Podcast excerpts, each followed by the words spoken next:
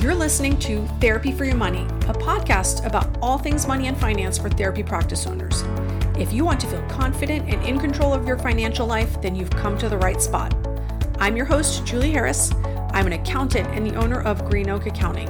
My firm specializes in working with private practices across the US, and my team and I have worked with hundreds of private practice owners. I'm on a mission to share all the best practices I've learned along the way because I want you to have a profitable private practice. My book, Profit First for Therapists, is finally available for pre sale.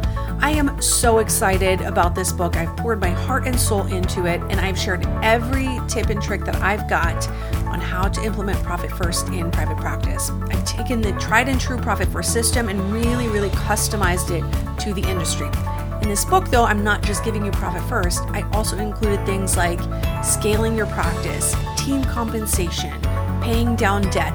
So there's a whole lot of other things that are that are helpful for starting or growing a practice and really all around financial literacy for practice owners. I also have a lot of fun bonuses available for you if you pre-order before May 2nd. If you go to profitfirstfortherapists.com, you'll get all the details. There's a link to pre-order the book now and you'll also be able to redeem your bonuses.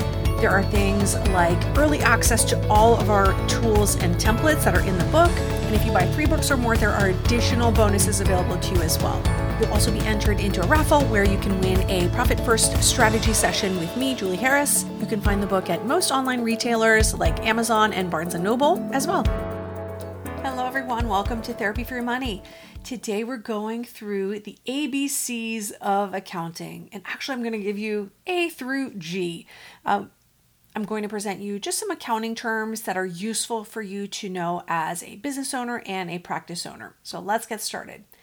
A is for asset. An asset is any resource that's owned or controlled by the business. So an asset can be cash, most importantly, it can be accounts receivable, or things like leasehold improvements, furnitures and fixtures, or even a building.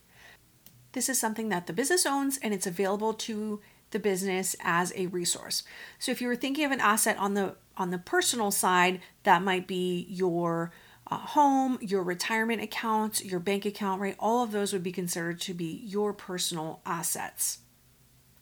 All right, B is for burn rate. Burn rate measures the outgoing cash flow uh, in your practice based on the money that you typically spend each month. So, for example, if you spend on average $15,000 in expenses per month, that means your average burn rate is $15,000. That is typically what you need to keep the business running. C is for cash accounting. So typically, most private practices we see use the cash method of accounting, uh, in part because it is the simplest to use, which means it's also going to be less expensive to maintain. Uh, so typically, businesses are required to use the other method of accounting, which is the accrual method, once they reach $25 million per year in sales for the last three years. So your if when your average for the last three years has been 25 million or more. So you can see most private practices fall well under that uh, threshold. So cash accounting is available to you. It's a lot less expensive to maintain.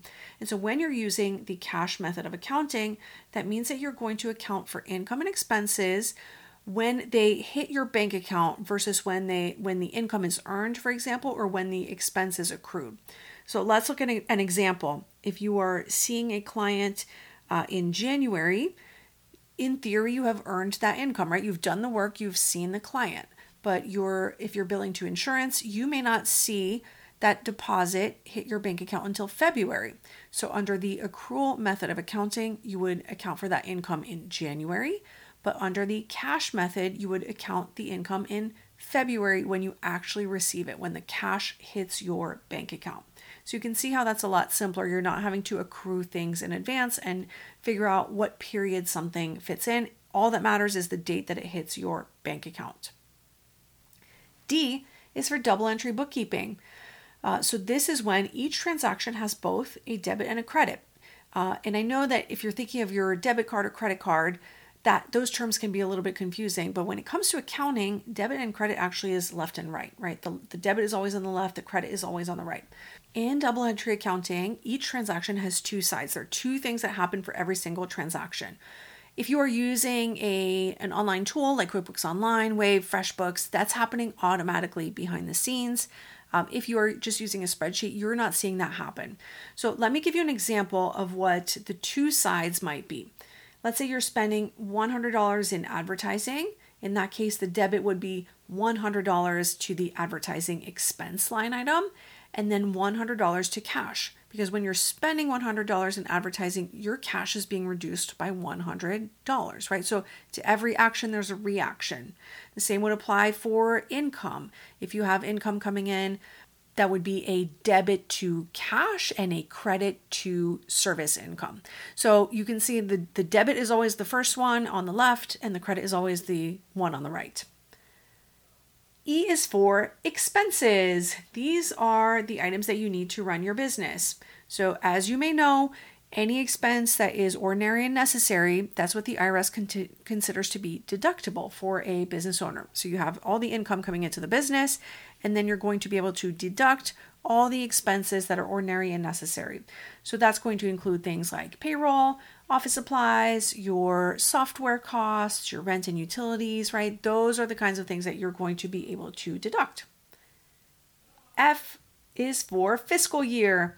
That is the timeline for your either budget or tax return.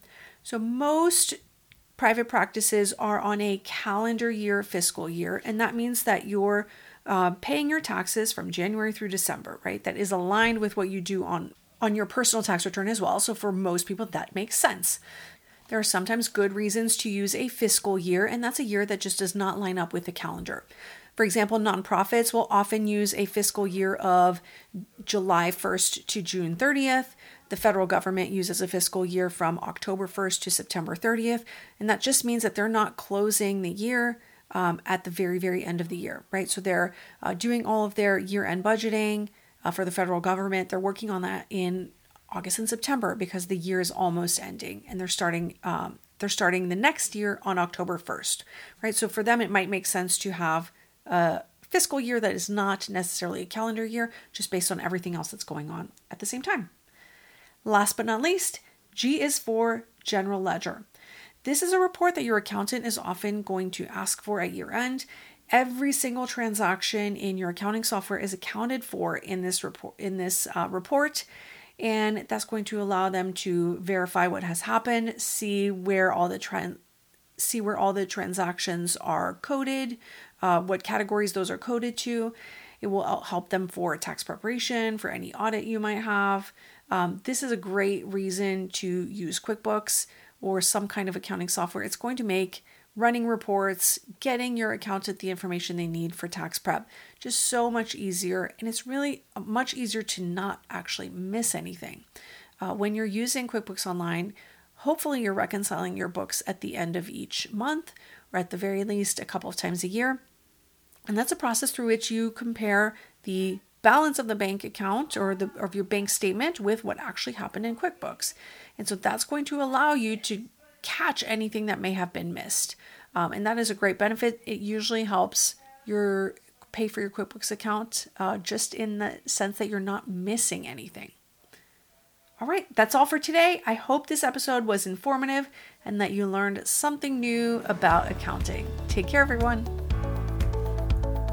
If you're looking for accounting help, head over to therapyforyourmoney.com slash accounting to find information about my accounting firm and all of our specialized services just for private practice owners. If you enjoyed today's episode, we'd love for you to give us a five star rating on iTunes. Just head over to iTunes, click on ratings and reviews, and give us a quick shout out. We really appreciate it. The information contained in this podcast represents the host and guest's general opinions and should not be construed as personalized accounting and tax advice. Listeners should consider all facts and circumstances before applying this information and seek appropriate advice from an accountant, financial planner, lawyer, or other professional. Any info provided does not constitute accounting, tax, or legal advice.